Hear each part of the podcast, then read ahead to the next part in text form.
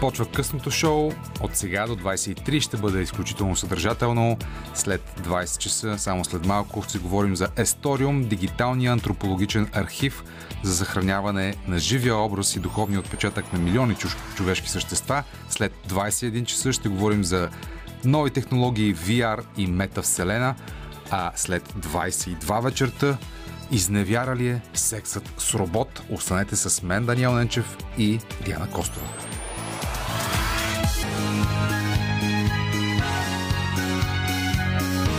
Радио София. Късното шоу с Даниел Ненчев.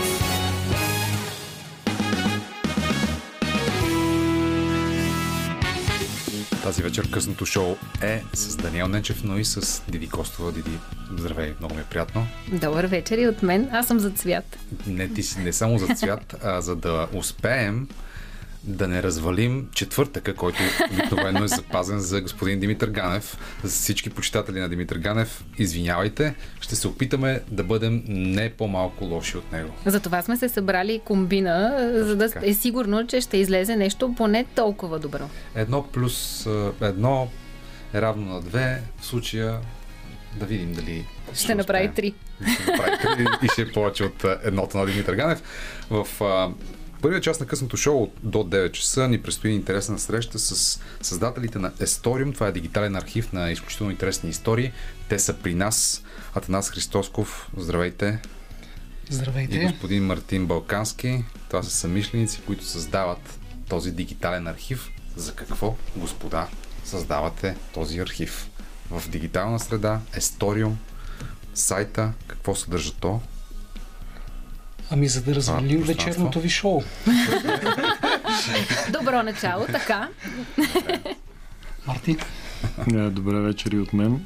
Ами, кратки отговор е за така да запазим човешката памет. И искреното ни желание е да може всяка една история, буквално всяка една човешка история, да намери място в а, тази платформа и нашето мото е, че не, няма интересни хора и с техните интересни истории във всеки един човек може да се намери интересното и интересната история. Така, това звучи на първо време доста трудоемко и Факт. доста амбициозно. Чакайте сега, как всеки един човек, вие смятате да достигнете до, да се опитате да достигнете до всеки един човек на планетата? Или... Да. Как? Нека да почнем с България. Сега а, да си кажем следното. Колко е трудно да се направи едно преброяване на населението в Много България? трудно. Видяхме половината. Не искат mm-hmm. да се преброят. Защото нямат мотивация. И с зори с неприязан. А, Окей, okay, ако да кажем, може да стигнем до половината хора а, и те да отговорят не на въпроси какъв ти е дохода, а, колко члена ти е домакинството и така нататък, а, какво те прави щастлив, какво те прави нещастен, какво те изгражда като човека, който си. Mm-hmm. За, а, от всеки от тези хора да имаме по две-три фотографии, представящи живота им и с съвременните средства е абсолютно достъпно и достижимо да Имаме едно видео в 360 градуса от дома им, което е такова 2-3 минути не е монтирано. А, това като начало би било а, образа на всеки един от тези хора в Есториум и тези хора ще присъстват с имената си, с а, личната си история, така че точно толкова трудно е, колкото да преброим хората по демографски признаци Добре, потенциално как ще ги мотивирате тези хора да си разкажат историята, ако са, както казах и извън ефир, просто смъртни хора, които не са свикнали да говорят за себе си? А, тук да има един а, момент, че не е нужно ние да, да разказваме техните истории. А, тази платформа дава възможността всеки сам да аплодва а, историята си. Много по-лесно е, когато аз сам го правя за себе си или мой приятел го, го, го прави. В крайна сметка хората в днешно време в социалните мрежи карват ежедневно истории. Просто нашите са малко по-конкретни и такива, които да издържат а, теста на времето. А, това, което аз ще допълня тук, Марти, е идеята е, примерно, ако си човек, който живее в а, Провадия и искаш да разкажеш историите на хората от твоята улица. Имаш мотивацията да го правиш, защото има такива хора, да си кажем, на, по места. А, просто можеш да минеш с а, своя мобилен телефон, да направиш снимки на хората, да направиш аудиозаписи. А, и всъщност а, идеята е по места хората да бъдат ангажирани с една такава национална кауза. Нашата идея в следващите години, защото си даваме сметка, че това ще отнеме време, с Марти и с всички около нас е да запалим хората и да превърнем това нещо в национална кауза. Добре, звучи голямо, мащабно. Дали обаче всеки би искал да сподели? Защото звучи прекрасно да съхраните паметта, да стимулирате хората по места, да се свързват с другите, но дали всеки би искал да сподели неговата история? Има хора, които се страхуват, има хора, които се срамуват, има хора, които имат какво ли не на главата си. А, въпросът е как тези хора да бъдат убедени да участват. Първото, което е няма нужда абсолютно всеки да участва. Ако някой не иска да бъде част от това, не искаме да принуждаваме този човек. А, второ, което е, а, живота е дълъг. Ако а, Даниел, примерно, не иска днеска да, да участва, а, след 5, след 10 години, след 15, може би иска да го направи. Есториум е а, начинание с такъв хоризонт. Така че а, аз си мисля, че така, голяма част от хората, не казвам всички, но голяма част от хората в някакъв момент от живота си може би ще имат потика да, а, да искат да, да запазят такава образа за себе си по този начин. Да. Добре. Много внуци се биха искали да го правят. Точно това, това за... ще да кажа. Аз така си го представям. Да. Тоест това по-скоро би бил мотивиращия елемент за хората. Когато си дадат сметка, че по този начин те ще запазят техните истории, тези, които искат да представят на внуци, на правнуци, на праправнуци и то да остане вечно за, за слушане или пък за гледане, това може би ще бъде малко по-силен мотиватор за всеки един да, и другото, което е, не е нужно тези истории да са екзистенциални, да, то, да отговаря на въпросите за живота. А, ще дам пример с а, моят дядо, лека му пръст, ако беше жив, ще ще бъде първият човек, който щях, а, на който аз щях да разкажа историята и тя ще, ще бъде един много малък фрагмент от живота ми. Как по време на Втората световна война той е, беше много запален химик, аматьор той създава саморъчна бомба, която е мята върху една немска композиция. Тази история. Само това. Нищо повече за него. Не, не е нужно. Но пак оставаш едно зрънце от е, живота на човек, което първо, че е интересно за другите хора да го видят и така, и би било мотивиращо и други да разкажат такива истории. И други да си направят самоделни бомби. Или да си направят самоделни бомби, да. Който ред на мисли, има ли филтър? Каква е филтрацията на тези истории? Ето.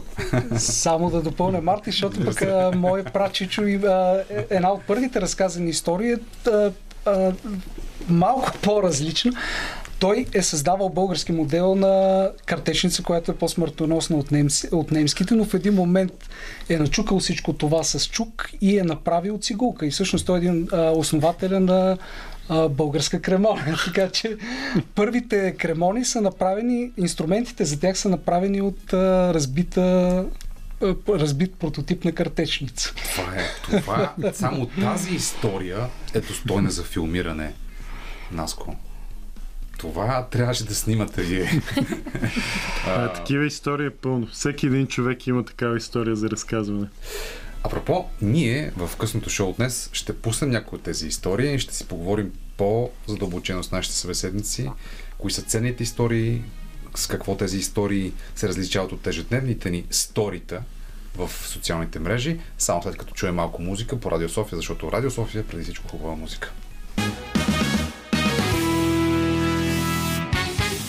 Ще ме обичаш ли още, когато вече не съм млада и красива? Това е Лана Дел Рей. Разбира се, песента е от саундтрака Великия Гезби. Обаче, ние си говорим тук в късното шоу по Радио София с Диди Костов и нашите събеседници, създателите на Есториум, именно за истории, които да останат във времето и да продължават да бъдат красиви. Такива са историите, които събират Наско и Младен в Есториум. Обаче Диди Костова, понеже те разказаха история за това, за преди малко за човек, който е тръгнал да прави оръжие, но е направил музикален инструмент, или пък за друг човек, който е направил бомба, Диди има въпрос за рестрикциите. Има ли филтрация? Границите. Кой и на каква основа филтрира историите, които попадат във вашата платформа? Има ли възрастово ограничение? Историите, всички истории биват админи, администрирани. Няма автоматизирана система, така че всяка една история индивидуално се разглежда. И на базата на какво преценявате дали ще влезе mm-hmm. в платформата или не? Има много ясно разписани критерии за това. Значи в меню помощ в самата платформа са описани критериите за това, което търсим в Estoриum. Така че а, има така базови, технически, как да кажа, основни изисквания за а, това какво точно търсим, как да бъде структурирано, но в крайна сметка а, основното нещо е в разказаната история да присъства душата на човек. Mm-hmm. А, в известен смисъл правим до някъде и компромис с съхраняването на истории на хора, които вече не са, не са сред живите, защото и тази опция дава история. Ако сте загубили свой близък или той е починал преди много години. И от този човек има единствен, да кажем, видеоматериал, където го виждаме с усмивката му, с движенията му, с така, неговото си излъчване или аудиозапис, това, този запис би бил достатъчен а, с един а, допълнителен описателен текст за този човек, така че той да присъства в тази платформа. Добре, ако сега поканим нашите слушатели да ни разкажат тяхната история, след малко ще ви кажа и телефона, на който може да го направите. Какви ще са ограниченията? Колко време има човек за да разкаже своята история? Зависи от формата. в Есториум може в пет формата да се разказва история като видеосъдържание, виртуална реалност, аудио, текстово и какво стана? И фотографии. И фотографии. Благодаря ти. Така че ограниченията са предимно в а, видеоразказа, за да така, отличен опит. Наш, ние сме хора, които се занимават с кино. Смеем да твърдим, че разбираме от това. И сме достигнали до мнението, че повече от 10 минути биха натежавали историите, като оптималния формат е 5-минутната видеоистория. Разбира се, за аудио истории сме малко по-либерални. Там допускаме качването на до 5 парченца аудио истории, където хора разказват, може да разкажат отделни истории от живота си. А, и за видеоистории в, в определени ситуации допускаме изключения, когато човека наистина е с голяма обществена значимост, богат живот, множество така а, личности вътре в една личност, така че mm-hmm. да. Добре, тази цялата инициатива, господа, ми се струва, освен трудоемка, а, и благородна. В крайна сметка, вие го правите с идеална цел. Каква е вашата лична мотивация да се занимавате с това, защото то очевидно не е комерциален проект. Или пък има комерциална цел. Аз мисля, че е редно първи да отговоря, като идеята е Ами няма комерциална цел. Всъщност това а, ще бъде един а, свободно достъпен архив и а, идеята е всеки да може да влезе от всяка точка на света по всяко време и да има свободен достъп до тези истории. А, сега винаги следва въпроса как това нещо се финансира, нали? а, през първата година мога да кажа, че на 90% си го финансирахме сами. Създаването на платформата, документирането на първите истории, всичко това, основно аз и Марти поехме основната тежест с малко помощ от нашите приятели, защото имаше хора, които се включиха, дадоха своите дарения. А, ще кажа така в началото на 20 век а, е създаден подобен архив а, и той е създаден с финансиране от един единствен човек. Банкера Алберкан, който създава архивите на планетата. Вярваме, че в света, в България включително, има такива хора, дали, дали живеят в България, дали са българи в чужбина, които са успели вече са на възраст, когато могат това да го оценят като значима кауза, които биха подкрепили филантропски тази идея. Отворени сме, разбира се, към кандидатстваме за финансиране пред международни, държавни институции, А, отворени сме и за финансиране от корпорации, които биха припознали основно по линия на корпоративна социална отговорност това нещо като значима кауза и като част от, а, как да кажа, от да свържат а, бранда си с смисъла от Есториум. Да, да призовем всеки, който има интерес да подпомогне тази инициатива. Разбира се, може да го направи. Сайт е estorium. Да. Demo Estorium, demo.estorium.org в момента. .org сайта и може да, всеки може да види първите създадени от нас истории. А пък ако искате да се пробвате от сега с своята история, 029635650 е телефона, на който може да ни споделите най-интересната история от вашия живот до тук. Между другото, ние ще чуем някои такива истории. Аз предлагам да го направим още сега. Можем да чуем историята на Филип Аврамов, популярен актьор. Той разказва за детството си. Преди това отново телефона за вас 963 5650. Ако се престрашите да разкажете вашата кратка история, може да е за вас. Ние ще ви почерпим с песен. Ще почерпим с песен след това, но нека да чуем а, Филип Аврамов. Mm-hmm. Филип Аврамов. Хайде. За Стара надежда. Ами Стара надежда аз си спомням, защото все пак навърших 40 години и съм... Всички тези блокове, които са от църквата на там, това беше къща до къща, улица до улица, всичко това беше до република, само къщи, къщи, и имаше цвят, имаше мирис, тогава имаше джанки, а, какво ли не. А, тогава хората все пак а, нямаха интернет, излизаха на улиците, радваха се, биеха се, по дворовете се запознаваха, някои от тях просто... Комшулък, Комшулъка реших да направя такива фотоси наистина защото по това време само с фотоапарати се занимавахме. Нямаше още а, разни камери и тем подобни екстри. Абе, нали ти казвам, имаше цвят, мирис и усещане за живот. А плюс това хората се познаваха помежду си. Сега вече малко по-друго... Бироток. Еми, Малко по-друго е все пак един... Не, малко, а много по-друго. Един блок с един вход, който има 40 апартамента и никой, с никой не си общува. Все пак в, в Стара Надежда имаше такова, такъв дух на Абе, като едно време, дай ми една чаша олио, аз ще ти дам е, е, е, някой ден захар, а пък ти ще ми дадеш сол и разни такива много чисто битови е, все едно в Стара Куба в момента се намирам да ти кажа. Как протичаш един ден в махалата, значи, ти ставаш, оглежда се, защото ние сме тук до градинката, все пак имаше градинки по това време, те не са се променили. А, и понеже а, църквата беше така най-тайното място, където може да се отиде, първо се отиваше там, защото имаше големи храсти, всичко беше обрасло и това беше забранена територия. И там вече се започваше една невъобразима игра на криеница, на фунийки. После като почнаха да се строят тия блокове, покрай това нещо, значи а, там имаше и такива случаи, нали, примерно дете пада в изкуп, а, а, слава богу не на железата, но почнахме да играем пък на новото соц строителство, което нали, доказа за пореден път, че е абсолютна безвкусица. Но така или иначе това беше част от нашата реалност.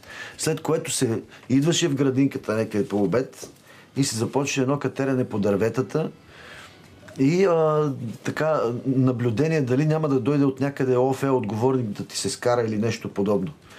По, по това време имаше и люки, имаше и а, катерушки, после а, се започваше игра на топчета в пясъчника, където имаше още пясък. Нали? Сега вече всичко се изгреба поради а, такива битови а, нужди. Нали? Хората си построят а, бетон или а, разни други неща, метално корито или разни други глупости. Но след топчетата вече се отиваше на гаражите. Ето тук беше осма поликлиника където идваха такива болни хора. И ние на гаражите вече играехме на стражари и на апаши, колкото и архивно да звучи. Се вече. Това бяха големия въртолет, малкия въртолет, защото и те двамата бяха дълги хора. Те бяха тартори на компанията. големия въртолет беше малко по-възрастен, но мене никой не можеше да ме хване, защото така много бързо тичах. Той големи и малки въртолет ме гонеха доста често, но не можеха да ме хванат и ги беше много яд. И след което вече се тръгваше по квартала, ако е пролет, да се берат джанки, да се берат а, така а, круши, сливи, а, череши. Изчакваше се удобен момент след 2 часа, защото нали, тогава хората си почиваха и се влизаше по дворовете и естествено имаше фърляния на камъни по някой път, а, разни гонитби, а, жестоки а, б- такива словоизлияния. Но това нас не ни притесняваше. Все пак ние бяхме на лов. Общо взето имаше много тайни места. Имаше а, места, където наистина а, имаше само растителност. Аз а, през две къщи, тук имаше при нас отстрани, тя сега вече голяма къща, там построиха, но това място беше празно. А, ние го засаждахме с зеленчуци, с домати, с а, б- лук, с каквото ти помисли главата. И през това празно място беше баба ми. Аз там си играех в празното място и при баба ми. А там имаше дървета, дюли, а, джанки, много. Абе, ставаше за игра. Сега полека-лека бетона измести а, повечето от нещата. Имаше такива места, които наистина бяха зарязани и те служиха като магнит за цялата компания. Общо взето това се правеше по цял ден, докато не ни извикат най-накрая и не ни приберат. И винаги а, с а, следния довод. Ние още малко! Не веднага, не още малко! И това се случва и до сега. В смисъл, няма нищо по-различно от а, детските желания да продължиш малко по-докъсно. Да, с изключение, че има може би по-малко плодни дръвчета. Бетона замени джанките, според историята на Филип Аврамов, която чухме току-що, която е част от Есториум, дигиталния архив на човечеството в перспектива, процес, който се развива.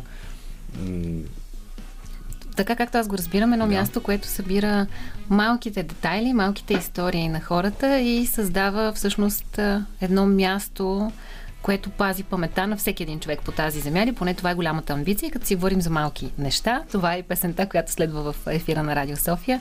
Поздрав за вас, скъпи слушатели. Ефирният телефон го знаете 02 963 56 50. На него може да ни разкажете вашата малка история. Това е късното шоу.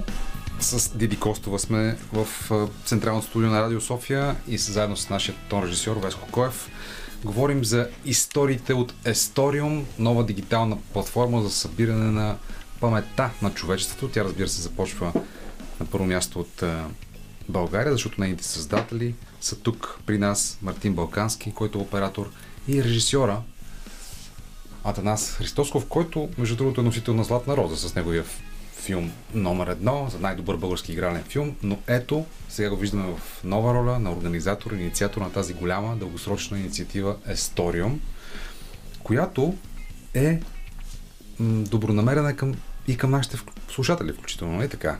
Тя може да бъде отворена покана и за тях. Как могат да се включат? Значи единият начин да се включат е, а, кликвайки на demo.historium.org има форма за споделяне, която се казва Сподели история.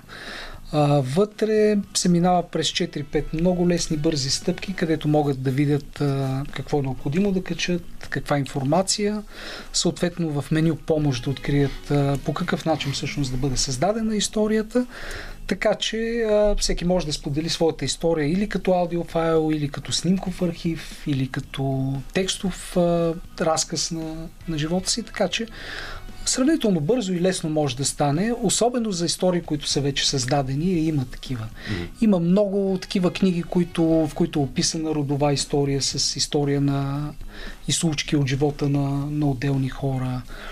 А, ако искате, примерно, да съхраните паметта на човек, който го няма, ваш е, пра, прабаба, прадядо, може да вземете а, албума с неговите снимки, да направите, да качите 10 снимки от а, бебешката му възраст до, а, до, най-възраст, до най-така дълбока старост, с а, описание в две-три странички така на случки от живота и на личността на този човек. Това би било абсолютно достатъчно за запазване на една история в Есториум. Вие какви свои истории ще качите там?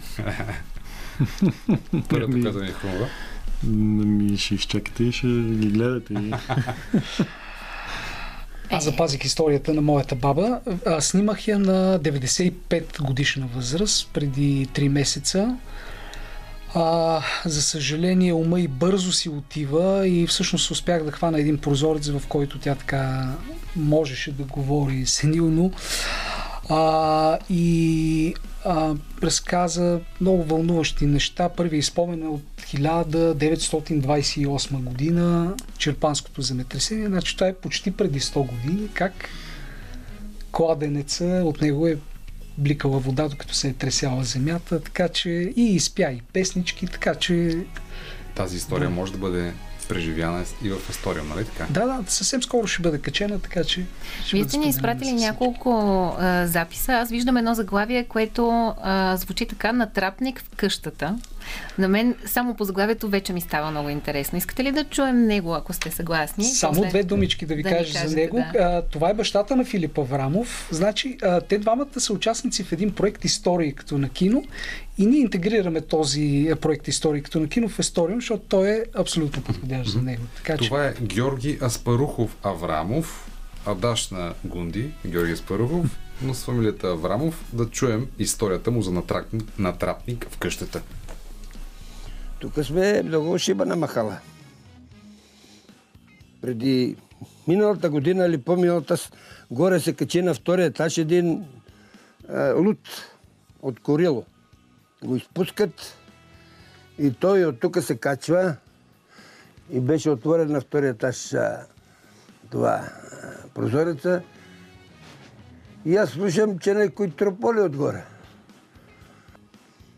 По едно време на стълбище отзад има и викам, има ли горе някой? Един вика, има бе! И аз викам, бе, мам. да. И той обаче се шмук, в стаята. Викнахме полицай и изведох го. Отидохме горе, а то зимно време и той като се излегнал гол върху там един матрак. Но му свих два песника и го караха. После разбрах, че е бил луд човек. Така че тук има истории. Сме една от най-душките мали. Тук има истории от хайдушки, айдушки махали, но не само. В... Видяхме как те съвсем различни истории на Филип Аврамов и на неговия баща за махалите. историите на бащата на Филип много често са с бой, така има. Запомнете се. Не само, разбира се, той е изключително пъстра личност и уникална, така че... Да, и чухте Човек- как, извинявай, нас се Кажи да. прекрасно се вписват и двете. Значи, толкова е колоритно това, което чуеш. Не е нужно да знаеш повече за човека, като чуеш една такава история. Ами, драги ни слушатели, ако вие имате някоя интересна история, която искате да ни споделите и смелостта да го направите, това може да се случи на 02 963 56 50. Ако случайно бързичко ви го казах, може да го намерите и в сайта на Радио София, bnr.bg, наклонена черта София. Нещото, което ние гарантираме, че ще разказваме е нашата музика и надявам се за нашето радио ще се разказват точно тези спомени от най-жестоката музика. Затова продължаваме. Чуйте как. Това бяха Salt and Pepper и Envox с uh, What a Man. Парче от 90-те. По MTV го гледахме, сега го слушате по Радио София. Това е късното шоу, където си говорим с Диди Костова, с нашите събеседници, създателите на Есториум. Кажете ни, кои още истории искате да съберете задължително в а, вашата платформа estorium.org от, от света? Къде са вашите следващи пътешествия? Къде отивате да търсите тези истории? А, ще започна малко по-отдалече. А, в момента имаме а, две активни кампании, а, с които събираме истории. А, първата е, а, се нарича а, съвместна кампания с Волантайн Будителя си ти, където събираме истории от ученици. Това са ученици между 8 и 12 клас, които могат да разкажат истории а, на свои близки хора, на своите вдъхновители, свои учители. А, Плана ни през следващата година е да направим една кампания, която се нарича Грижа за другия. Тоест фокуса ни за разказ на истории през 2022 година ще бъде за истории на хора, които а, имат тази грижа за другия. Така че това са, това са историите, които ще искаме да запазим през 2022. Чудесно, добра инициатива. Господа, ако сега трябваше да разкажете вие приказката на човечеството, как щеше да звучи тя? Имало едно време и как продължава? А не на човечеството, на човека и то е мъничкото човече, което е всеки един от нас и а, пъзела от всички тия мънички човечета всъщност прави човечеството. Така че може би бих разказал някаква много глупава и незначителна история и всъщност пъзела от тях създава тия картини, дето не, не виждаш мъничкото парченце какво прави, но всъщност като ги събереш всичките парченца, те създават нещо смислено. История. История.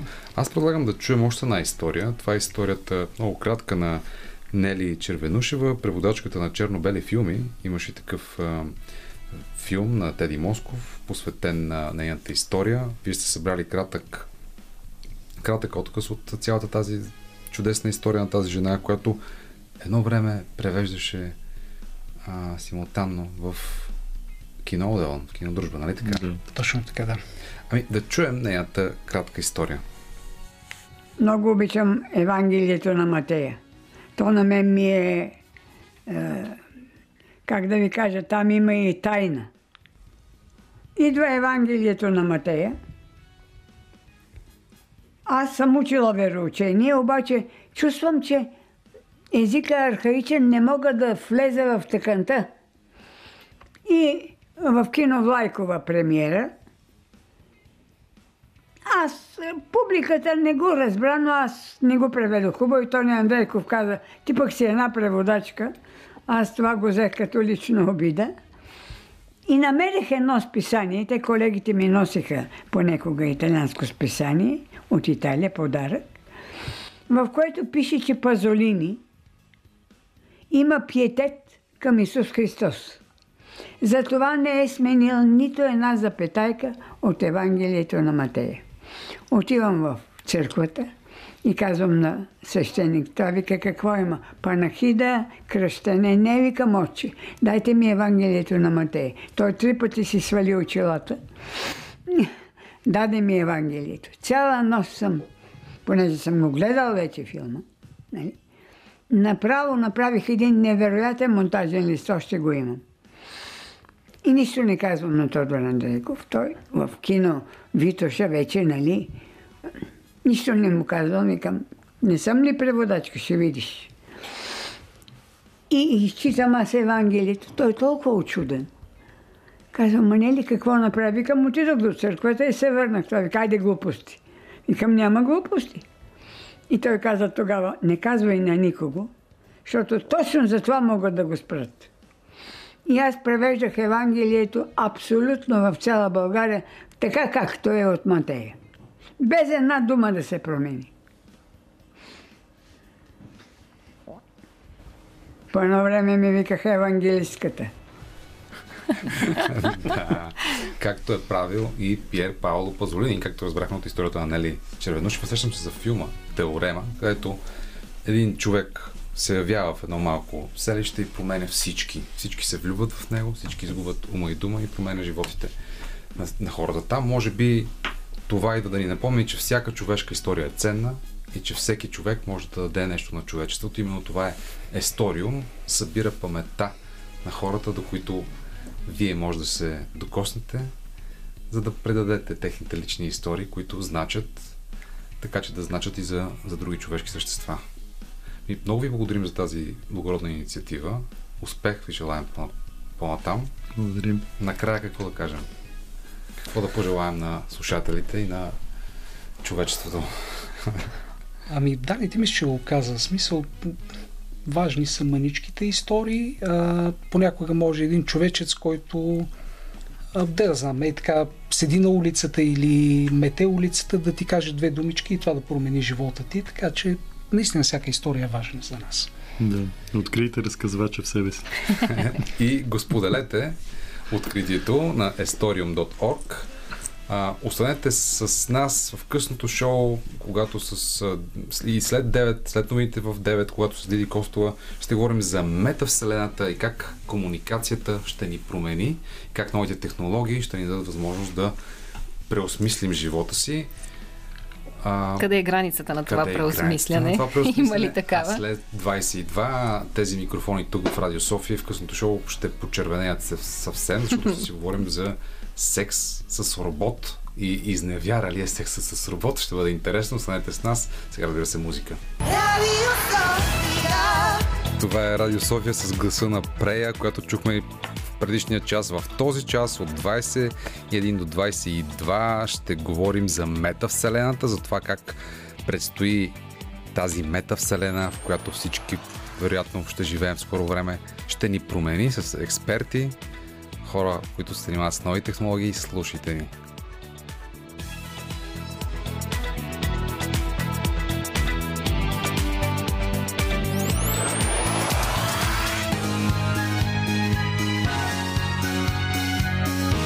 Радио София. Късното шоу с Даниел Ненчев.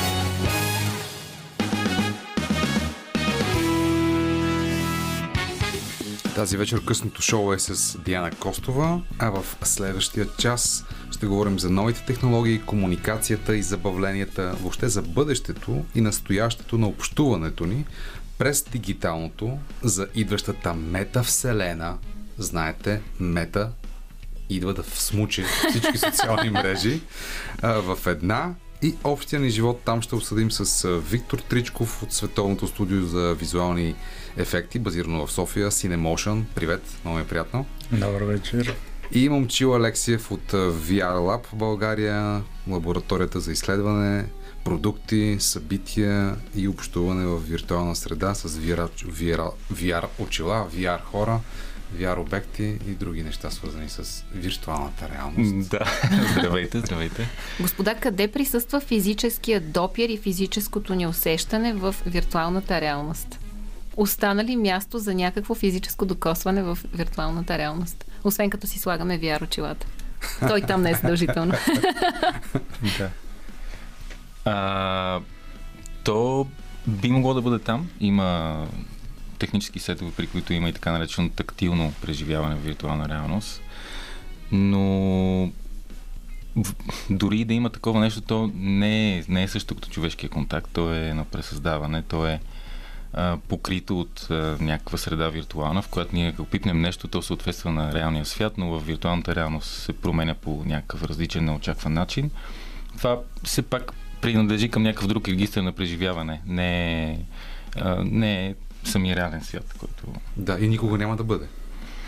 Или? Ами, да, виртуалната реалност не е реалният свят. Не би могла да го замени, разбира се. А, тя обитава, така да се каже, друг когнитивен регистр. Регистър, в който а, а, означава, че ние се потапяме в това преживяване, означава, че го преживяваме пространствено. То може да бъде социално, може да бъде а, интерактивно и така нататък, но не е замяна на нещо, ами не е замяна. Нова врата. Така нова да врата. Дани, ти слагал ли си VR очила? Да, става ми лошо.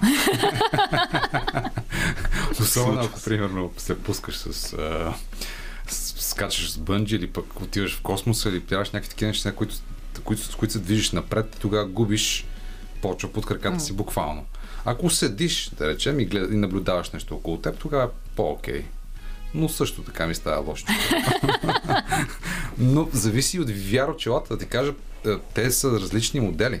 Например, тези, които са Oculus Rift, апропо Тео Ушев, беше номиниран за Оскар с Сляпата Вайша, филм, който беше направен именно за преживяване в виртуална реалност с именно с такива очила, по разказа на Георги Господинов, спомняш си. Това беше нещо, което е анимация, правена за такава среда, и беше... Ако, ако си, ако си а, гледаш този филм, ако си сложиш такива очила, които са Oculus Rift, които са наистина нови, върхова технология, преживяваш това нещо много добре, ако са ефтини очила. Или всъщност има и други. HTC, Vive, има и... Нали така? Да, според мен един от основните проблеми, заради които тази технология навлиза все още бавно, е точно липсата на, на интеракция на хората с виртуалния свят. А, да бъдат само наблюдатели не им се струва достатъчно интересно на повечето, на повечето участници във виртуалния свят. И затова и компаниите, които разработват, а, както ти спомена, Oculus Rift, вече не е Oculus, ами си е част от Facebook. Те купиха тази компания и се опитват да подобрят както качеството на изображенията, така и да добавят а, допълнителни сензорни емоции към а, очилата, които всъщност ти дават само изображението. Тоест, а, опитват се да, да правят тракинг на ръцете, така че човек да може да хваща обекти от виртуалната среда. Опитват се да следят очите, така че да може да преценяват погледът, какво гледа и човек да избира и софтуера да знае къде е насочен фокуса и вниманието. Освен това, този проблем, кой- който ти спомена, той, той не, е, не е само при теб. За съжаление, повече от 80% от хората страдат от този това е функция на вестибуларния апарат. Очите ти казват, че нещо се движи, но твоя вестибуларен апарат а, няма такава информация, защото ти си седнал в твоя стол. И има редица изследвания и опити това нещо да се намали с а, много различни средства, включително новите, новите очила могат да, може човек да, да се движи в цяла стая, те следят движението и това се ре- реагира на, на аватара, който ти управляваш в този виртуален свят. Така че доста време ще мине все още, док- докато стигнем до това ниво, когато това ще е приятно, ще може да хващаме, да пипаме, да усещаме обратен фидбек към нашите ръце, че сме хванали нещо. Но да, доста технически предизвикателства има преди да може да се достигне до това ниво на им, имерсия в, в този виртуален свят. Потапяне. Да. Тоест, потапяне, все едно влизаш в стаята. Нали? Трябва да е така слято с нас, че ние да му имаме доверие и да ни е приятно, а не да е нещо, което е извънредно и да ни изкарва из, извън релси. Тогава, може би, ще сме съвсем податливи на манипулации. Вече всеки може да се справи с нас, ако си иска. Какви са, какви, Предизвикателство към, да, към, към, към вас, разбира се. какви са големите добронамерени цели в така, края на този тунел виртуален? Каква е целта с прехвърлянето ни толкова много в това виртуално пространство? Какво повече можем да получим там?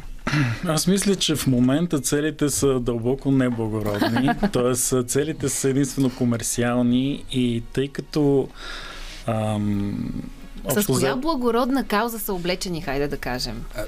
а, Функционално. Аз мисля, че забавлението е, е така кетч фразата, която използват всички и другото е начин да си свършим по-добре работата чрез колаборация.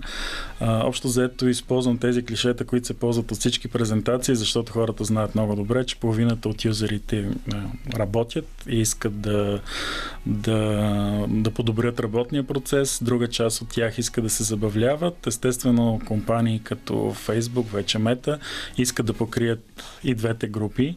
И това, което те се опитват да ни убедят е, че социалните мрежи като такива в момента не са достатъчни и а, в социалните мрежи ключовата дума беше а, шеринг, споделяне. А, тук вече а, ключовата дума е участие. Тоест, те се опитват да предизвикат повече активност потребителите си, които не само споделят преживявания, но и заедно участват в, в тях. Ам, естествено, COVID пандемията създаде допълнителна дистанцираност, която е в също така, мисля, че се яхнали тази вълна, защото общуването определено е намаляло, особено общуването лице в лице и те предлагат нещо като альтернатива под формата на, че няма да загубим от истинския контакт, защото визуално и чисто усета ни ще бъде, че сме в една стая с тези хора, макар и да сме на двата края на, на света. обаче м- този а, свят, който Марк Зукърбърг прокламира, метавселената, а, по неговата заявка, то няма да е единно управлявано пространство, а всеки, разбира се, ще може да участва, независимо дали е творец, автор, обикновен потребител, юзер или компания. Въпросът е как това пространство ще се отнася с нашите данни. Когато вече ние, освен да споделяме и участваме, всичко, което правим там в тази мета вселена, няма да съдържа просто нашите лични данни, а ще съдържа нашата същност. Предвид скандалите, които преживяхме всички ние през последните години, Кембридж аналитика, спомняте си данните, които бяха използвани за политически цели. Какви са рисковете, освен предимствата, разбира се, на тази метавселена, а, според вас? Ами, значи, добре да кажем, нали, пак това е една не лоша идея. Хубаво е нещата да могат да са обединени на едно място, да може да използваме различни инструменти, да уменим информация по различен начин. Чудесно, супер. А, но това се случва в една ера, която спокойно може да продължаваме да наричаме златната ера на краденето на лична информация, която ние раздаваме навсякъде, през цялото време, с всеки клик и няма никакви наддържавни регулации за това нещо, а компаниите, които създават това нещо, те абсолютно не подлежат на, на някаква юрисдикция наддържавна. Както се казва, данните са новия петрол. Да. Това е едното нещо, което наистина е много голям въпрос, особено за виртуалната реалност, къде са личните данни, в какво състоят, кой ти ги събира. Аз като давам лични данни на някой, който след това ги ползва за каквото си иска, дали да ги продава, да купае бит, каквото да. реши да прави, аз имам ли аз шерхолдър ли съм в тази компания, допринасяйки за, нейния, за нейното. Другото, което е много голям въпрос, тази метавселена е все едно аз да изляза, да вляза в магазина и абсолютно всички продукти в този магазин да са да идват от един производител, от един човек.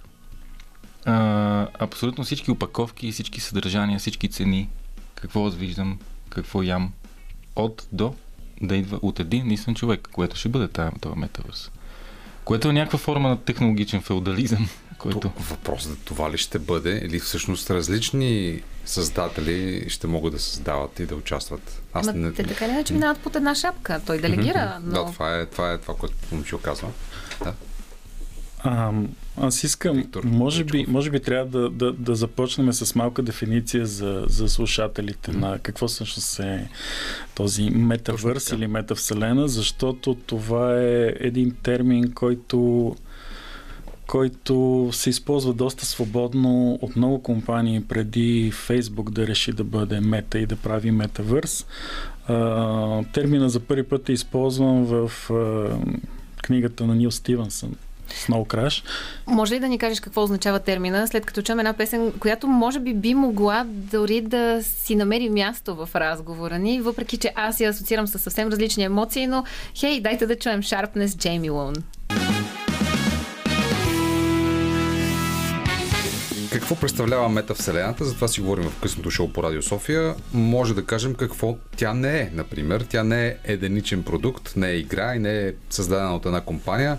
По-скоро наподобява на 3D световна виртуална мрежа, където бизнесът, информацията и комуникациите и забавлението са и въобще всички комуникационни инструменти са потапящи, т.е. пренасят потребителя в виртуален свят и са някакси съвместими едни с други всичките тези елементи. Какво пропускам? Виктор Тричков от Cinemotion и Момчил Алексиев от VR Lab са при нас. Кажете ни какво всъщност е за вас метавселена. Вики е гледал презентацията на Зукърбър. Какво ти направи впечатление? Ам, първото нещо, което ми направи впечатление, че ребрандирайки се с името Мета, те някак си изеха правата върху метавселената, но това е термин, който съществува от доста отдавна и по-настоящем може да се каже, че има над 60 милиона различни размери метавселени. Тъй като метавселената реално е все едно World Wide Web, но в графичен триизмерен вариант. Нещо Интернет, като паралелен свят паралелен в свят. компютъра, но много по-визуален, с много по-добра графика, отколкото това, което сме свикнали да виждаме по веб страниците. Това нещо се прави е, реално едни от най-популярните игри, които имат милиони юзери, като Fortnite, които ежедневно имат над 350 милиона юзера. Ам, на Microsoft Minecraft има над 600 милиона юзера. Те реално са а, мултивърси сами по себе си с огромен брой а, потребители.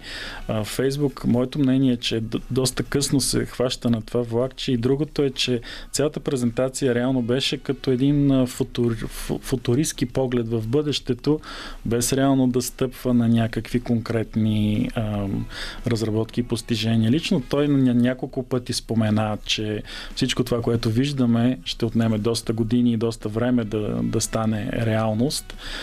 А, може би това, което колегата а, искаше да каже с това, че под шапката на, на една компания и че всичко се продава от един производител е, е, е хем така, хем не така. А, Фейсбук се опитва, мета, да използваме новото им, се опитва да убеди, че всеки един ще може да създава продукти за метавселената и да изгражда собствени светове вътре в нея. Тоест, едва ли не това е демокрация. Но истината е, че ам, за да работи под начина по който те представят в момента, ти трябва да използваш тяхната разработваща платформа, която все още не е създадена, но да кажем ще бъде създадена, защото те в момента използват Unity, което е Game Engine, поне за презентацията и за първите си опити в тази метавселена. И другото е, че в момента тези неща работят само с техните виртуални а, очила, Oculus. Да.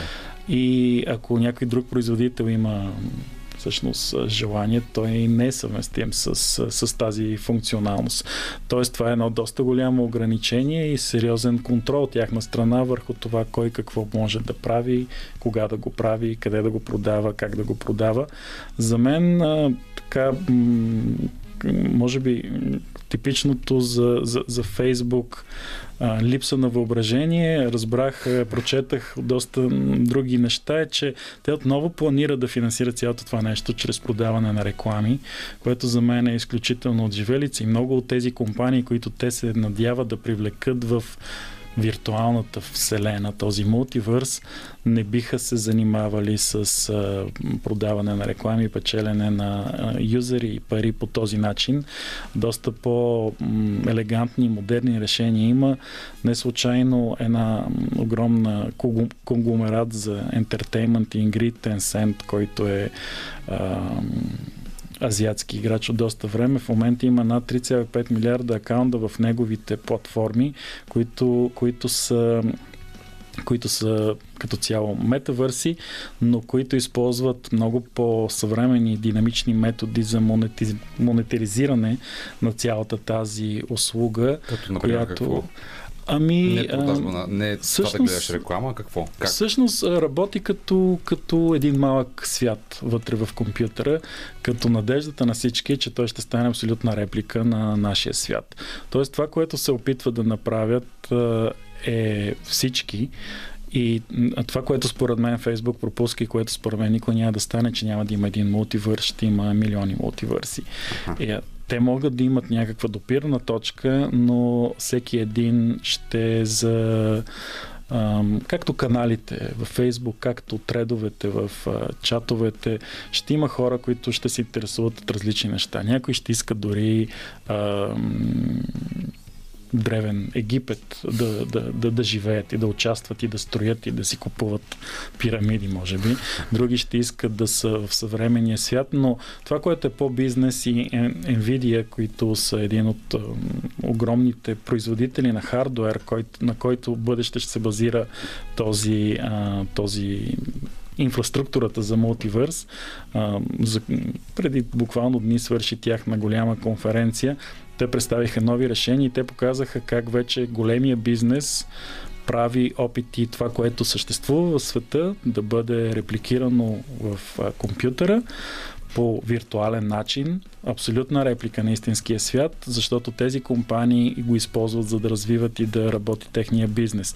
Показаха, например, как BMW използва пълна реплика на фабриките си, в които те правят тестове, в които роботите се самообучават чрез изкуствен интелект и всъщност тези роботи пък биват управлявани от тези виртуални роботи след това, защото реалността е реплика на, на, на това, което се случва в, в виртуалния свят. Така че за, за Мета и за Фейсбук е, толкова. Със сигурност тяхната така пиар и популярността е голяма и съответно тази презентация е видяна от много хора, но мисля, че няма как бъдещето да е, шейп, да е оформено от една фирма с техния така личен патент за правене на, на мултивърс. Ако мога да ви извадя от мета и да ви потопя въобще в цялото виртуално пространство, какво се изисква за да излезеш от там тогава, когато вече си потънал и ти е харесало, защото всеки един от нас е влизал там, харесало ни е и сме видяли, че понякога излизането не е само е тук след е тази игра или само е тук след тази разходка. И това обикновено не е само след едно нещо. Това въжи за всяка пристрастеност, апропо. Uh-huh. Това въжи за едната бира и 10 минути във Фейсбук uh-huh, и uh-huh. играта. Да, заповядайте. Ами аз мисля, че това е свързано с начина по който възприемаме технологиите като цяло mm-hmm. и най-вече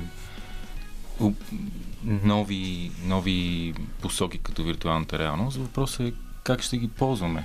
Функционалността е основното нещо, но в момента в който почнем да заменяме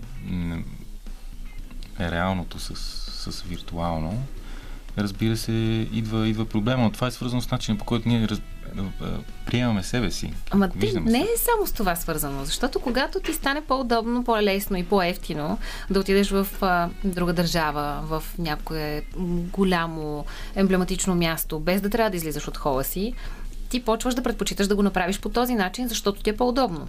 по-бързо, дали по-лесно. там реално т.е. дали усещаш мястото както така, ако да речем седиш на площад Пяца на Вона в Париж и пиеш кафе или ядеш джалато, дали можеш да го направиш това нещо през VR очила в метаверс. Но ти в този метасвят ще го направиш по-бързо, по-лесно, може би по-ефтино.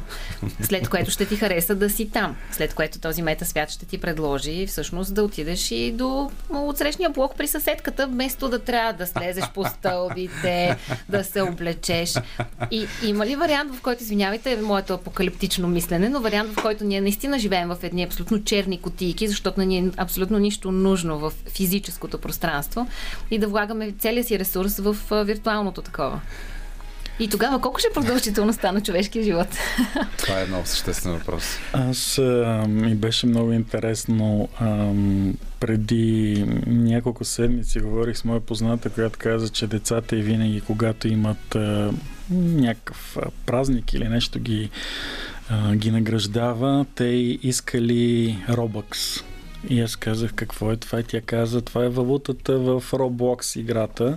И с нея те си купуват всякакви неща от дрехи, скинове, допълнителни инструменти. И аз за съжаление не съм запознат лично с, с играта, но прочетах, че 50% от децата между 5 и 12 години в Штатите ежедневно играят на тази игра, която е някакъв да, половината, което е някакъв е, очевидно голям хит, но точно а, моето лично мнение е, че а, истинския свят ще става все по луксозно нещо за всички, както пътуванията, както и а, аналоговите удоволствия, ако мога така да ги нарека, защото а, първо цифровите неща са неограничени. Те могат да бъдат репликирани с една команда копи и това не струва нищо.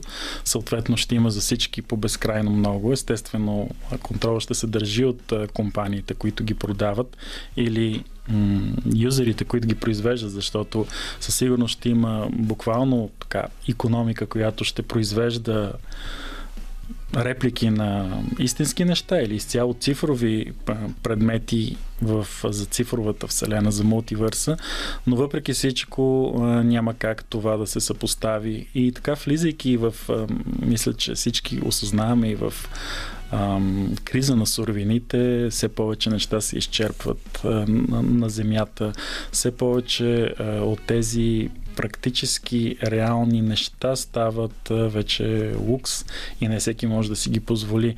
Така че, може би наистина в филмът на Спилбърг Ready Player One Ready точно Player бяха One. в едни котийки, в едни предградия. Там така. виртуалният свят тотално е заменил реалния.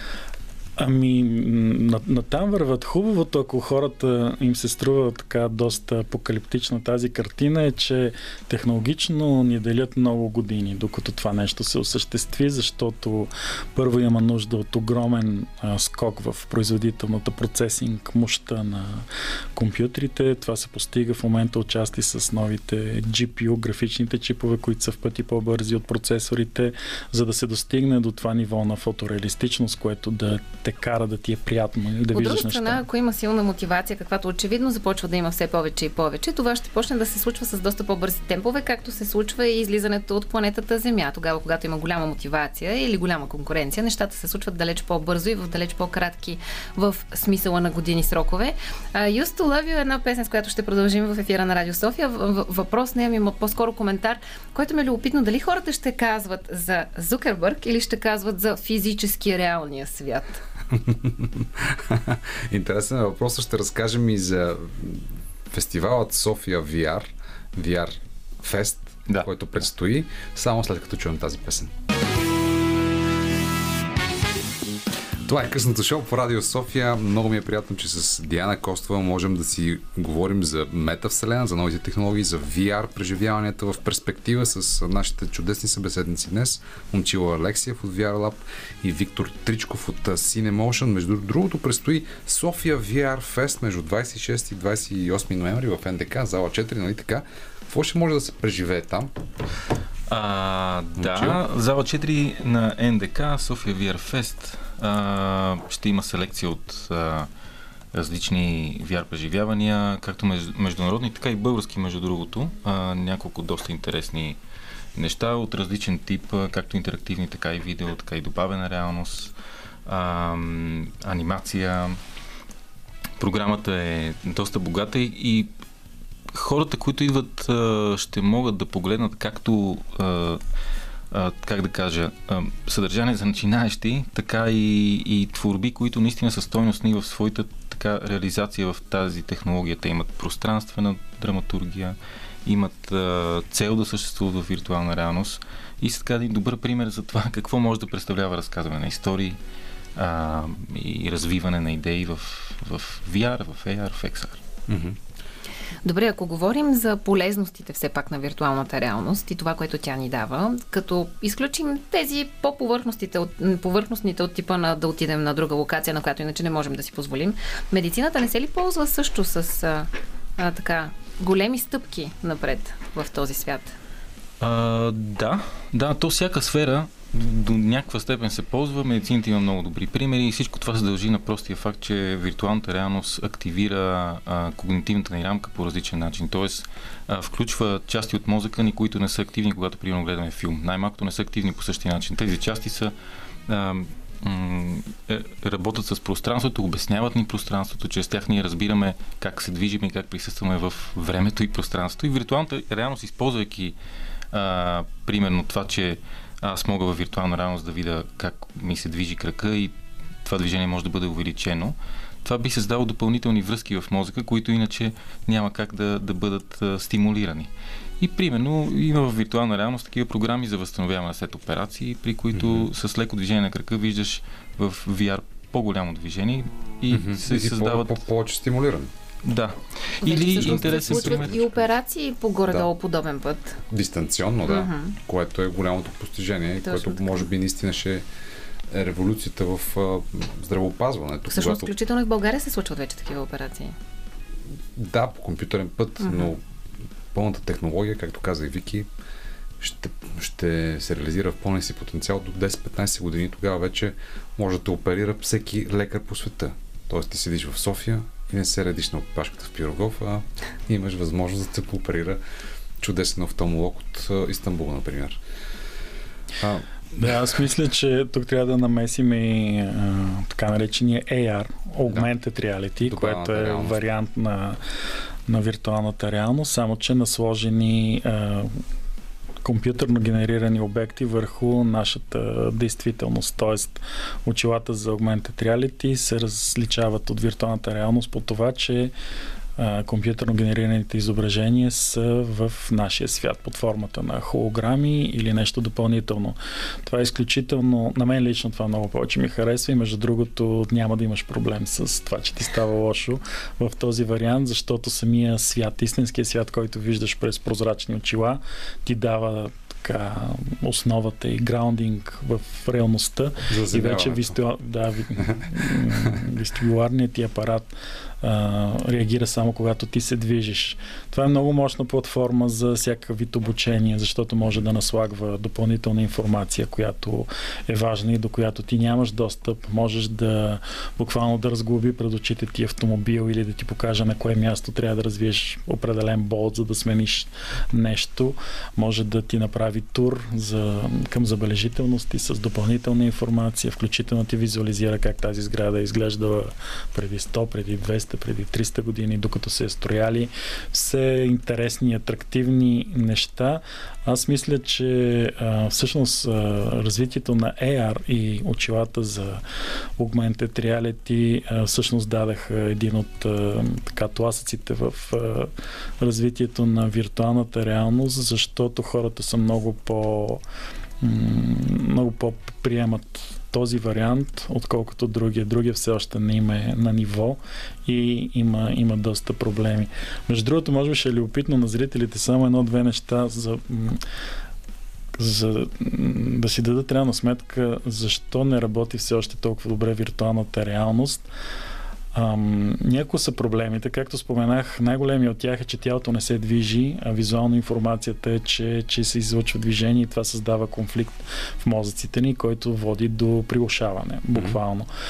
Една интересна разработка, която съм чувал е, че се използва някакъв а, м, вибриране на някакво малко устройство в а, над ухото, където са слушалките на виртуалните очила, които създават усещане за движение в а, нашия вестибулален апарат, което е фалшиво, защото ние седим в стола си, но мозъка бива излъган и всъщност не, не му става лошо. Друго изследване четах е, че колкото и странно да звучи, носовете ни всъщност са в полезрението и ние ги игнорираме и нашия мозък ги изтрива, но всъщност те са непрекъснато част от нашето point of view, което просто мозъка не го... Собственик го... на къде да ходи носа. Те са, да, те са нещо като котва в пространството и гледах варианти, в които има като изкуствен нос, който да ти създава тази заземеност и вече се чувстваш като част от себе си. Това също ти помага да го използваш по-натурално. Нямат нос. Да. да. И един от най-големите проблеми, който обаче много скоро ще бъде решен, е всъщност това къде се фокусират очите ти. Защото до сега виртуалните очила бяха просто екранчета, на които гледаш като телевизор пред теб сложен, което беше проблем за много хора, защото много хора не искат да фокусират а, там, където е фокуса. Много, много хора разглеждат картината около тях, а фокуса се определя от софтуера. И в момента големият скок ще бъде, когато а, софтуера следи очите ти и там, където ти искаш да фокусираш, ще се фокусира автоматично компютърното изображение, което ще даде съвсем друго ниво на, на потапяне в тази реалност. И вече има такива, не знам, самите Фейсбук твърдят, че работят по някакви такива разработки, според мен до години Две. Господа, тъй като тук при нас времето и пространството са доста твърдо установени, след малко продължаваме с още много тематична музика, която аз вече успявам да намеря и в разговора ни. Put Your Hands On ми е следващата песен, която ще чуем. В този смисъл, тъй като в следващия час продължаваме с темата секс в виртуалното пространство или с роботи. Това би ли се борило за изневяра? Вашето мнение по темата? А, дали, дали би се броил за изневяра? Mm-hmm. Добър въпрос. Не знам. А... Може би зависи от нивото на интелигентност на робота. Има ли душа? Има ли душа работа? Ето тези теми ще обсъждаме в следващия час, но сега ще чуем Момчил Алексиев и Виктор Тричков накратко. Ами, това е огромна индустрия. В смисъл, тя, тя е първата, между другото, първата заедно с военните, която инвестира в, в такива нови технологии, върхови технологии. Сега аз по с течение на обстоятелствата участвах в една конференция по семиотика преди няколко години, която беше на тема Sex and Love in the Digital Age. И бидейки моята тема виртуална реалност, намерих и запознах с а, един режисьор на VR порно, който ми обясни цялата технология на това нещо и как и как а, те си си а, отработили кадрите, които работят, начина по който се монетизира това. А, имат си стабилна аудитория с технология, с това е едно изключително и то отговори на всичките ми драматургични въпроси, нали, съответно. А, искам да кажа, че това вече присъства, работи и а, не знам. Да. Брои ли се за изневяра? Зависи от хората, предполагам. да. Според мен, целият, цялата идея за, за мултивърс ще, ще изисква нов тип а, морални и етически закони, защото аз мисля, че не всичко е приспособимо едно към едно с а, живота, който водим. Ще има етикет, който определено ще, ще е по, по по-специфичен в цифровия свят, отколкото в, в реалния и по същия начин, може би, изневярата ще бъде тълкувана и ще бъде дефинирана по начин, който само бъдещето ще покаже как обществото ще го приеме.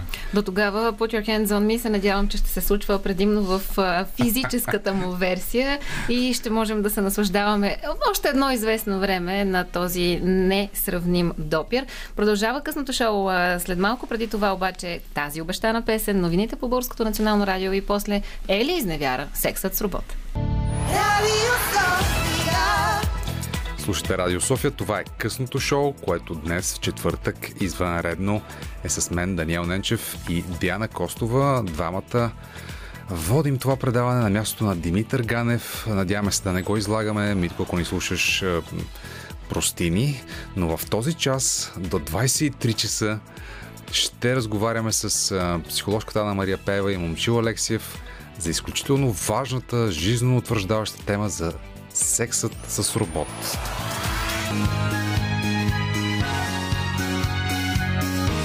Радио София Късното шоу с Даниел Ненчев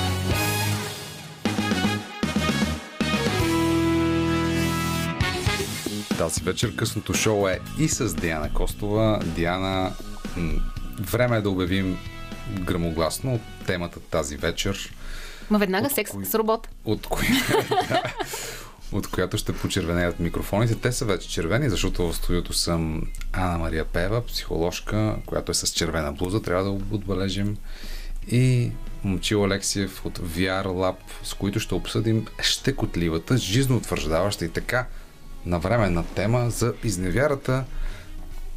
Брои ли се за такава, ако е с робот и или ако е в виртуално пространство? Ето, веднага зададохме две толкова чудесни теми за размисъл. Ана Мария. Чакай, че аз още се възстановявам от психоложка. Всеки път, като чуя психоложка, ми звучи като стоношка или кокошка. Ам, но да. Ам... Възстановявам се. Ами да, аз Психолог... гледам да съм феминистки коректен.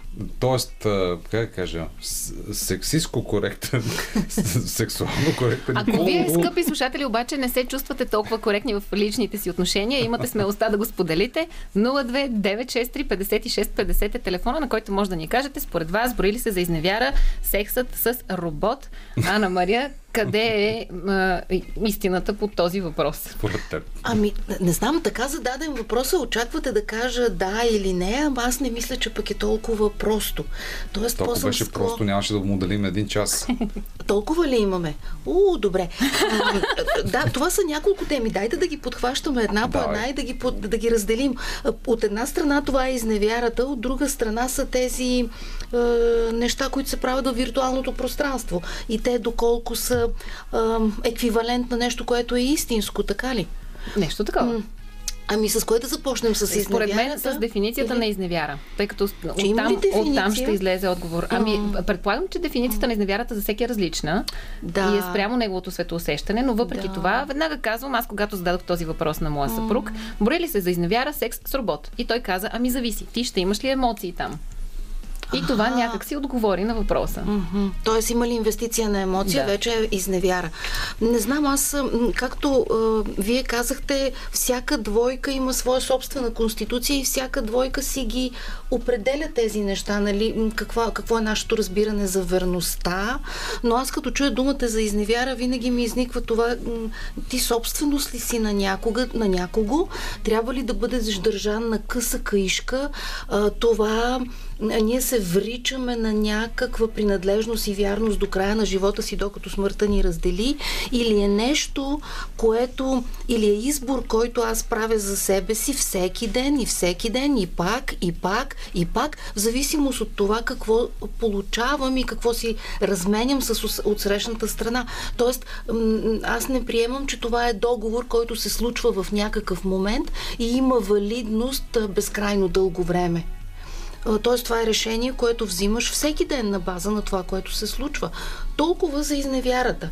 А иначе, ам, не знам дали. То, тоест, какъв е въпросът? Възможно ли е да имаш чувства към робот?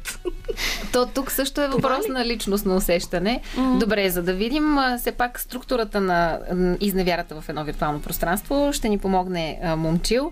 В изминалия час ти сложи една много лека кукичка за това, че вече има VR реалност, която е в порноиндустрията, така ли? Да, да, тя е технологична и економическа реалност с сериозна монетизация, добре организирана. А, има различни най-изненадващи роботи по роботи, VR видеа, а, всякакъв вид заместители. Всякакъв вид заместители, да. Добре, е, извинявай, прекъсвам ли те? А, можем ли да си да сложим нещата последния начин. В крайна сметка всичко, което правим в този живот е да задоволяваме потребностите и нуждите си. Хайде да дефинираме кои са тези основни човешки потребности.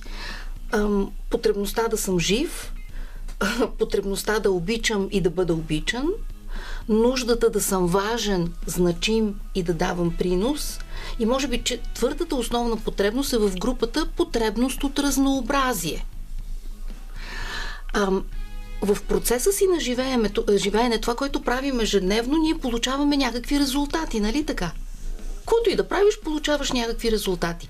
Тези резултати ти дават обратна връзка дали а, успяваш чрез поведението си да си задоволиш основните потребности. Ако резултатите, които получаваш, ти дават обратна връзка, че си задоволяваш нуждите, значи всичко е наред. Тоест, всичките тези необходимости, за да е всичко да наред, например, фигурират и в филма Хър, където Хоакин, Хоакин Феникс изпита наистина чудесна любовна връзка с своят гласов асистент на своя телефон. Всички тези необходимости там бяха задоволени. Т.е. да бъдеш обичан и обичащ, да взаимодействаш с хората, да се чувстваш, да чувстваш принадлежност. Там го имаш това. Тоест, можем ли да кажем, че всичко е в главата и в крайна сметка няма значение какво се случва извън теб, има значение как го възприемаш ти? И кои са историите, които разказваш вътре в себе си? Защото мозъкът е един чудесен, непрекъснат производител на истории. Напълно можем, но в същото време Дани днес ми изпрати една статия, чието заглавие беше такова. По-малко секс от всякога, защо се отказваме от това удоволствие? А, и по-притеснителното е, че това особено много се забелязва при младите хора. Вероятно младите хора, които имат далеч по-динамично ежедневие, доста повече време изкарват в виртуалния свят, който по много проучвания и изследвания а, намалява желанието за секс и либидото. Респективно, Играят може би... игри, седят в а, интернет, така. Респективно, може би това ежедневие на тези хора ги отдалечава повече от физическата близост и в същото време пък това пространство би могло да им даде някакъв много удобен заместител. Докъде сме в технологичното развитие на тези заместители? Може ли наистина виртуално същество, машина, робот, пространство да ни даде този комфорт, да ни даде усещането, че сме обичани? За усещане, че сме обичани, не, не, не се чувствам така, че мога да го кажа, но усещането, че си в контакт с някой и че споделяш пространство и споделяш някакси някаква интимност, това да. Това да, определено. А, има една платформа VRChat, се казва, която аз по време на първи локдаун си пуснах с очилата. Тя обикновено е празна, няма много хора. Обаче по време на локдауна си я пуснах и там беше фрашкано с хора. И, и в тази платформа ти чуваш пространствено звука. Тоест някой като се отдалечи, не го чуваш толкова добре. Като се приближи, може да си кажете нещо за тъгъла, защото там има ъгли, има стаи. Отивате за тъгъла, казвате, отивате при другите. Но сигурно винаги можеш да изчезнеш, нали? Може да те телепортираш, може да имаш друго... Примерно аз там отидох в а, формата на Кърмит. А... Жабока. Жабока. Това беше просто най... което ми хвана окото като аватар. Страхотно. И отиде да срещне с една Отидох, имаше, пинг, имаше пингвини, имаше а, рола туалетна хартия, такива бяха аватарите. Те дойдоха, казаха, ела с нас да направим група от а, а, рола туалетна хартия. Аз казах, как се прави? Той каза, ето така си копираш аватара, аз си го копирах, хайде и аз тях да подскачам.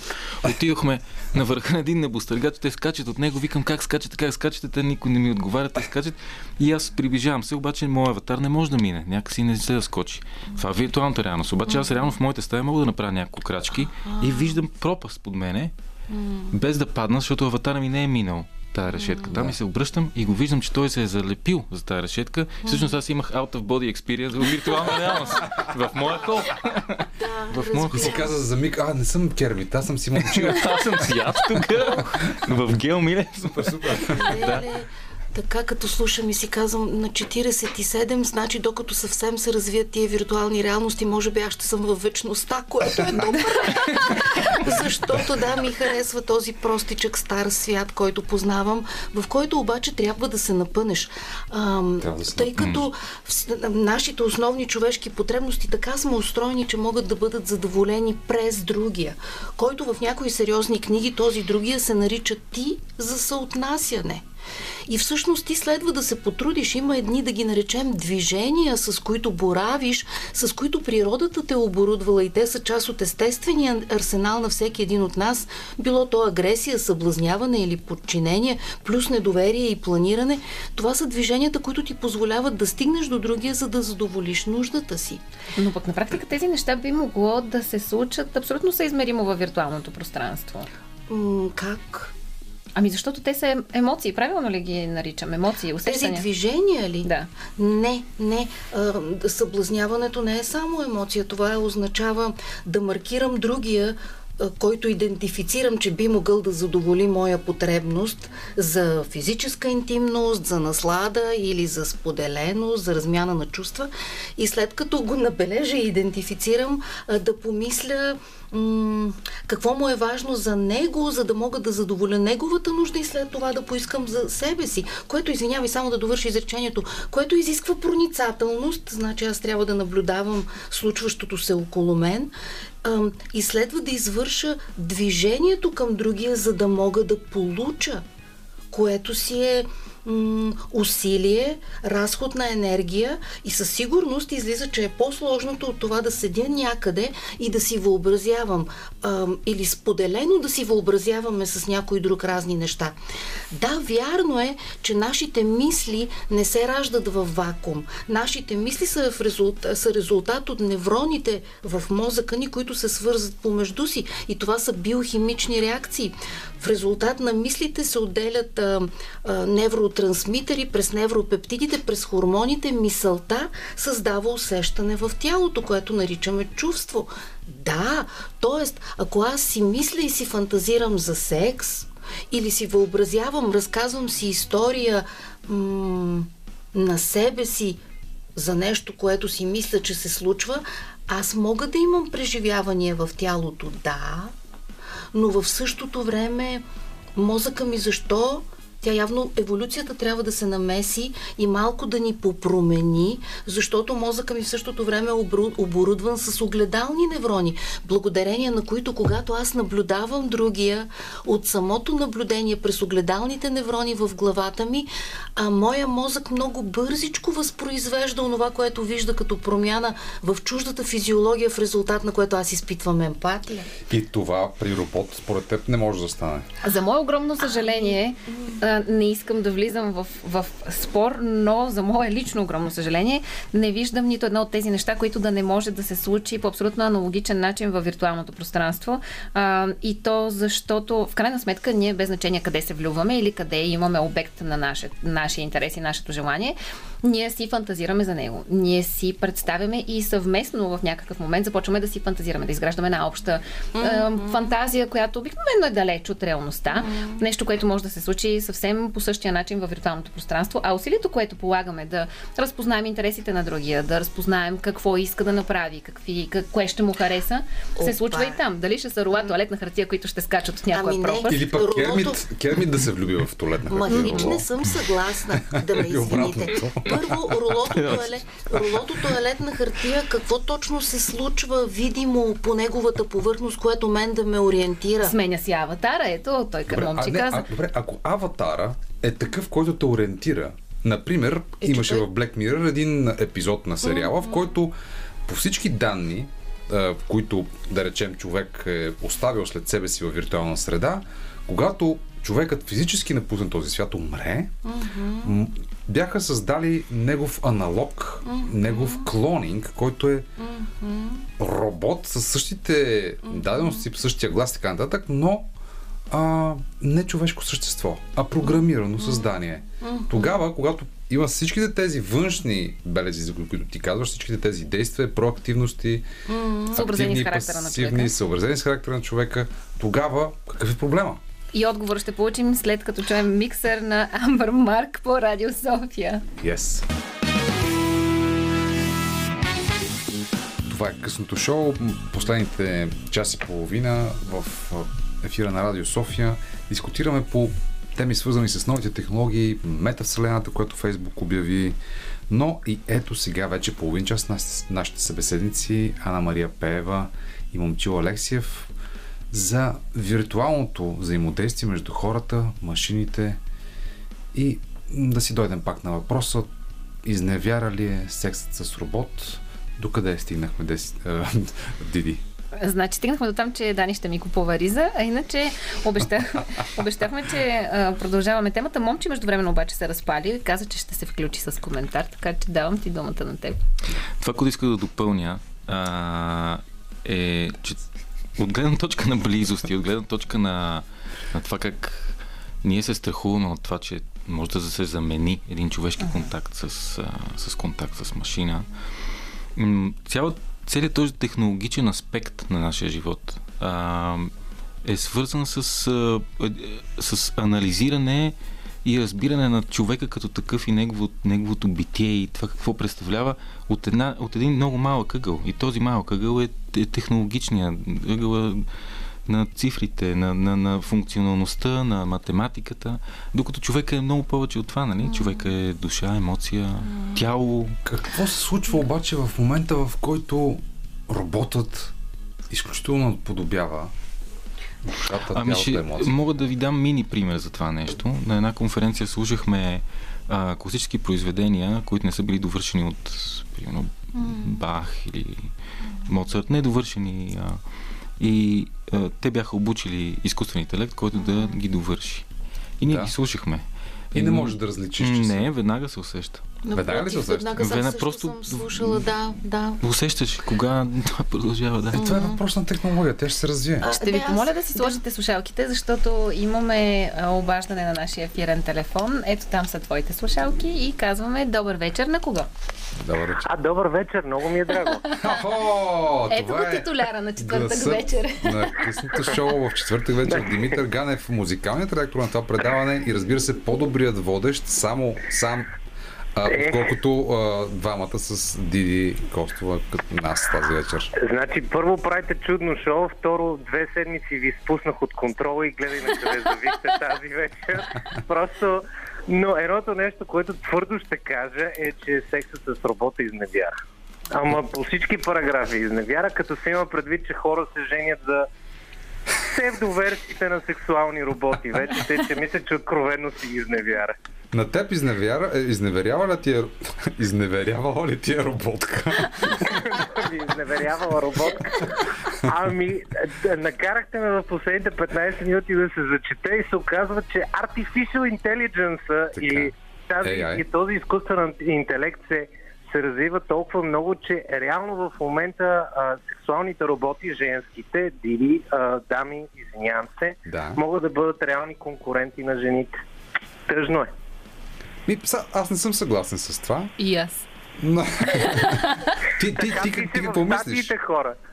така в статиите. Ма могат ли, могат ли наистина? Ти как... е, Мисъл, ти като гледаш вечерни образователни предавания, мисъл, възбуждаш ли се от робот, примерно? Ама чакайте сега, ако този робот е по, по, по никакъв начин не може да се различи от м, жената на твоите мечти и фантазии. Както във филма на Алекс Гарланд, Екс Махина. Алисия Не е ли Викандер. най-страшно просто да получи жената на своите мечти? Трябва да има малко скандал, нещо чакай Да. тук, Смисъл? казахме. В, в киното аз знам, че това е Алисия Викандер и не е робот. Но пък тази а, а, София, роботката, нали, не мерси. Да, на София и мен ме плаши. Много ме плаши. Ми реално, ако гледате научна фантастика, отдавна е, отдавна е описвано и отдавна е филмирано и в игри е правено за Да. това на къде може да се развие. И факт е, че за мен един ден ще бъде изневяра. Казвам Добре, ти го откровено. добре. Защото реално ти влагаш Абе, смисъл дори и физическия контакт си изневяра. Сега не е изневяра докато не те хванат, но пак и изневяра чисто технически. Добре. Явно ще е тема с продължение и ще залитаме към темата изневяра все по-често в късното шоу, защото и Елмира Джу- Джума прояви интерес към темата, но е, имаше нещо, което смисъл, да кажеш. иска и тя да изневерява. Или, иска да прави темата. Или да прави секс с робот. Или да прави И да изневерява. Да. Чакайте, това с изневярата наистина можем да отидем в друга посока. Но само имам един коментар. Понеже говорите Митко, за... си? Да, аз много не го чувам Митко, така че ако казва някакви мадрини, да, не, не, с слушалките пък съвсем нищо не чувам, Да. а, освен ако не е това целта, нали, нищо да не чувам, мога да ги сложа. Но а, само имам един коментар, понеже говорите за роботи, които му едно към едно наподобявали човека и аз започвам да се питам, чакайте бе хора, аз последните 10 години почти изцяло чета книги, които са свързани с невронауките. Бе, че ние още не можем да разгадаем човешкия мозък. Как пък е. направихме вече робот, който бил точно копия на човека? Вярно е, че Господ е в нас, ама чак, нали, такова проявление, ние да сме на Господ, че да създадем нещо, което да е м, абсолютно едно към едно с човек. Аз вед- Веднага отговарям. За това Да. ни е изкуството, което да привижда, Да и привижда, да провижда такива Сега сценарии. Ето, например, сериала Black Mirror на ам, Чарли Брукър, но и, да речем, Юан Макюан, който имаше такава книга, роман Машини като мен, с любовен триъгълник, хипотетична ситуация, в която нали, се появява робот и той разделя двама влюбени.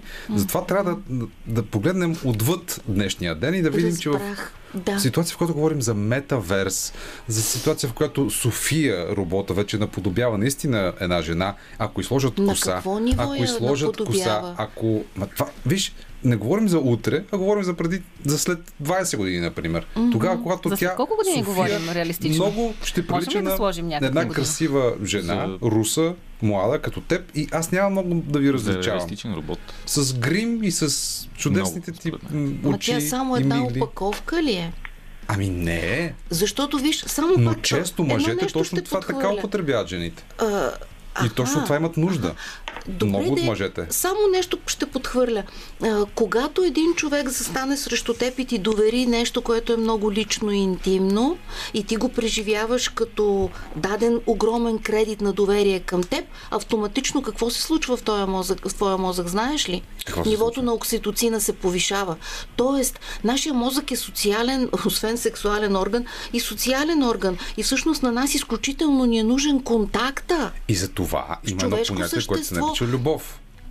Не знам дали значи любов. Тоест, достатъчно е някой да ми довери нещо, аз да имам преживяване за даден кредит на доверие и окситоцина ми скача.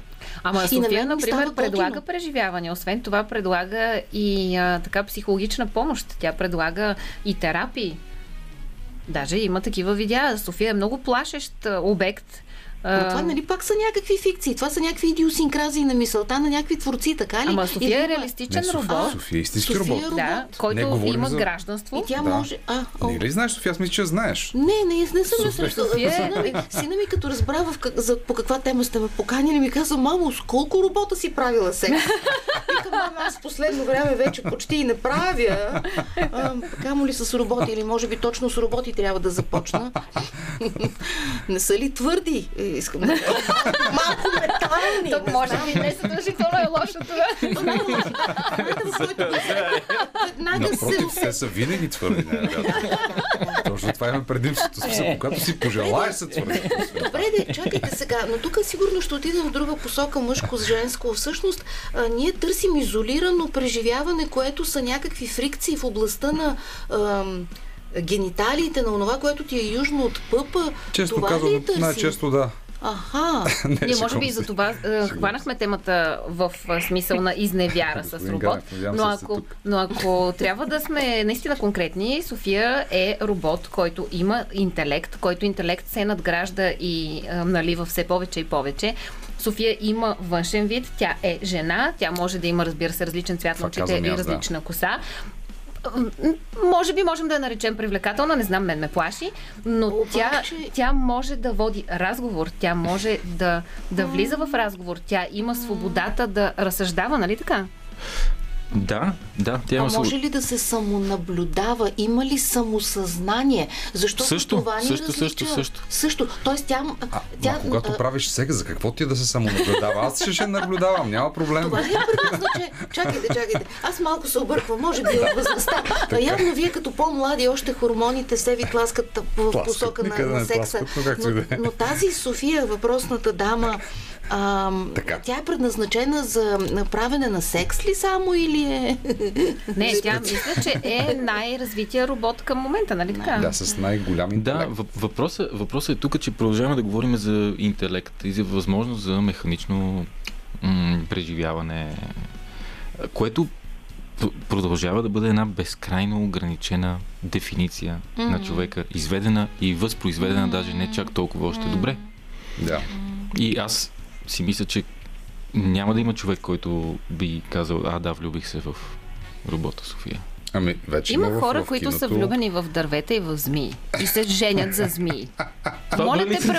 Моля те, преустанови си мис... отговора. Господин Преосмисли си отговора. Ако все още сте на линия, обобщете последните 5 минути, защото те наистина в целия си блясък и цвят добиха м, така странни размери. Аз да ги обобщя. Да, аз нищо не слушател. мога да обобщя, а единственото нещо, което мога да кажа, че наистина ам, има на къде да се развиват нещата. Реално Диди е много права с това, което казва, че хора са се влюбвали и женили за сгради. Те, че робот нали, не е толкова далечно от дефиницията. А и другото, което е за изневяра и за такова, робота не е достатъчно интелигентен, за да може да ти каже не, ако искаш да изневериш. Тъй, че има го и този момент. Сякаш човека понякога има възможност да ти каже не, ако ти искаш да изневериш с него.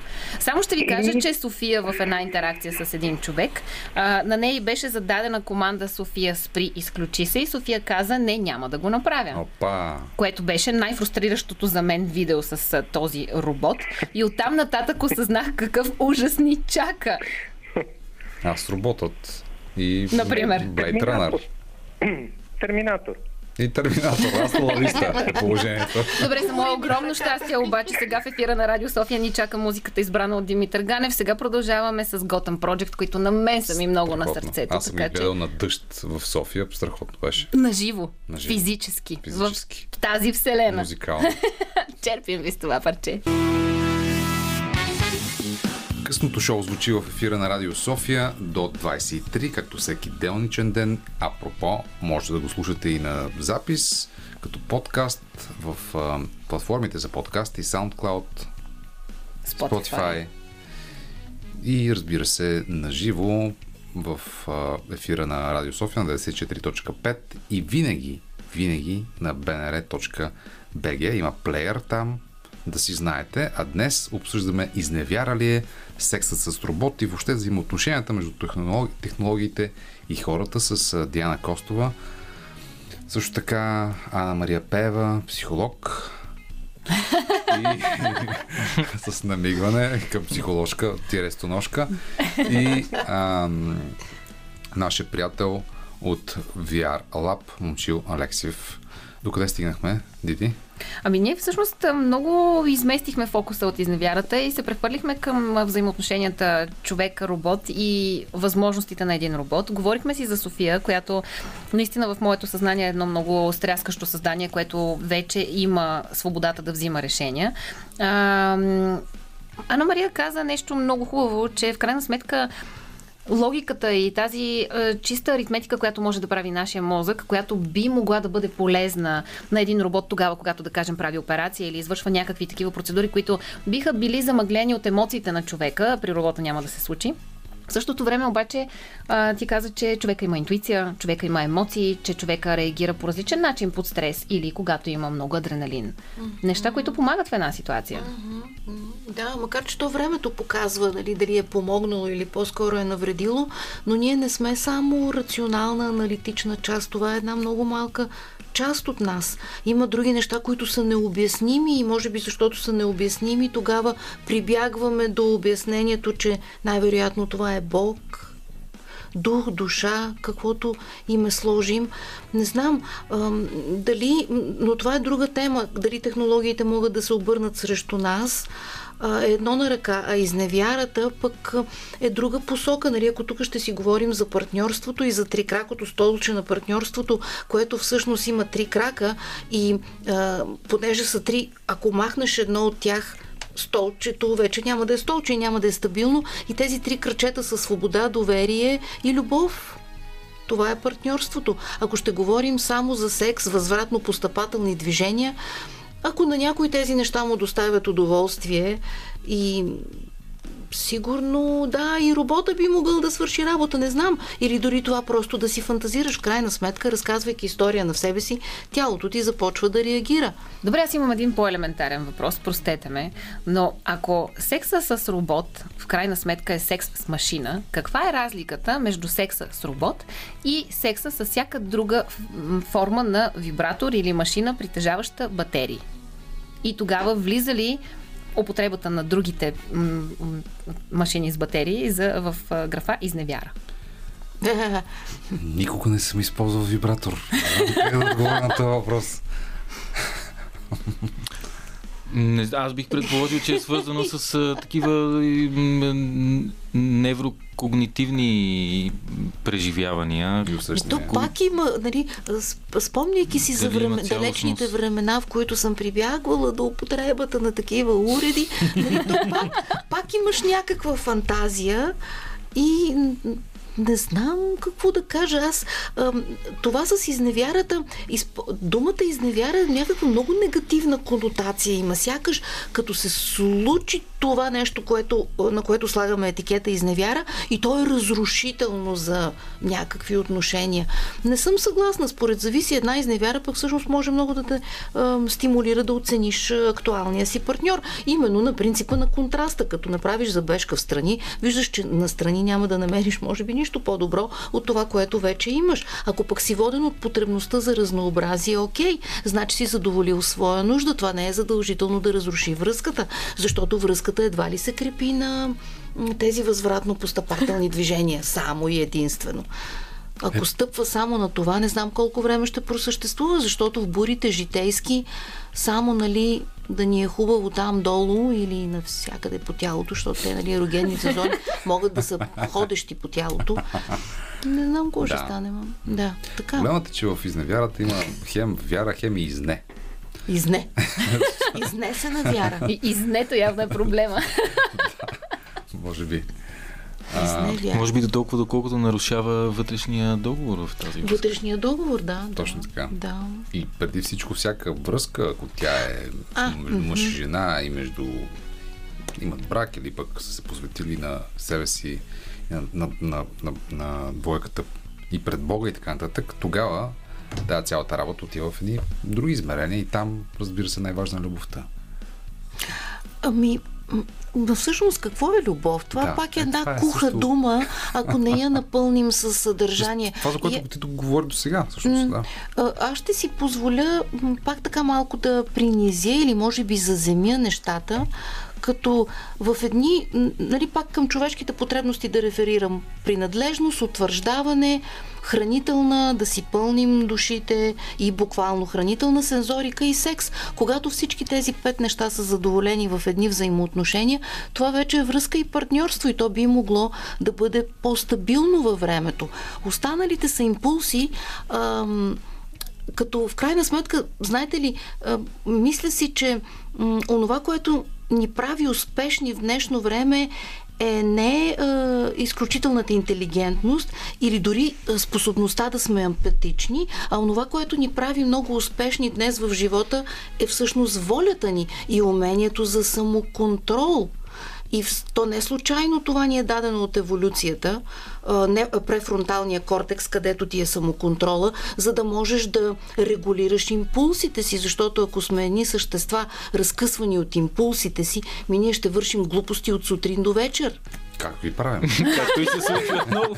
Абсолютно. Да, така че, нали, трябва си отдръжка за някои неща и човек като изпусне контрола и волята като отслабне, наистина се вършат глупости, защото то, нали, не е проблема, че някои неща ги има, проблема е в дозата. Дозата определя дали нещо ще е лекарство или отрова. Точно така.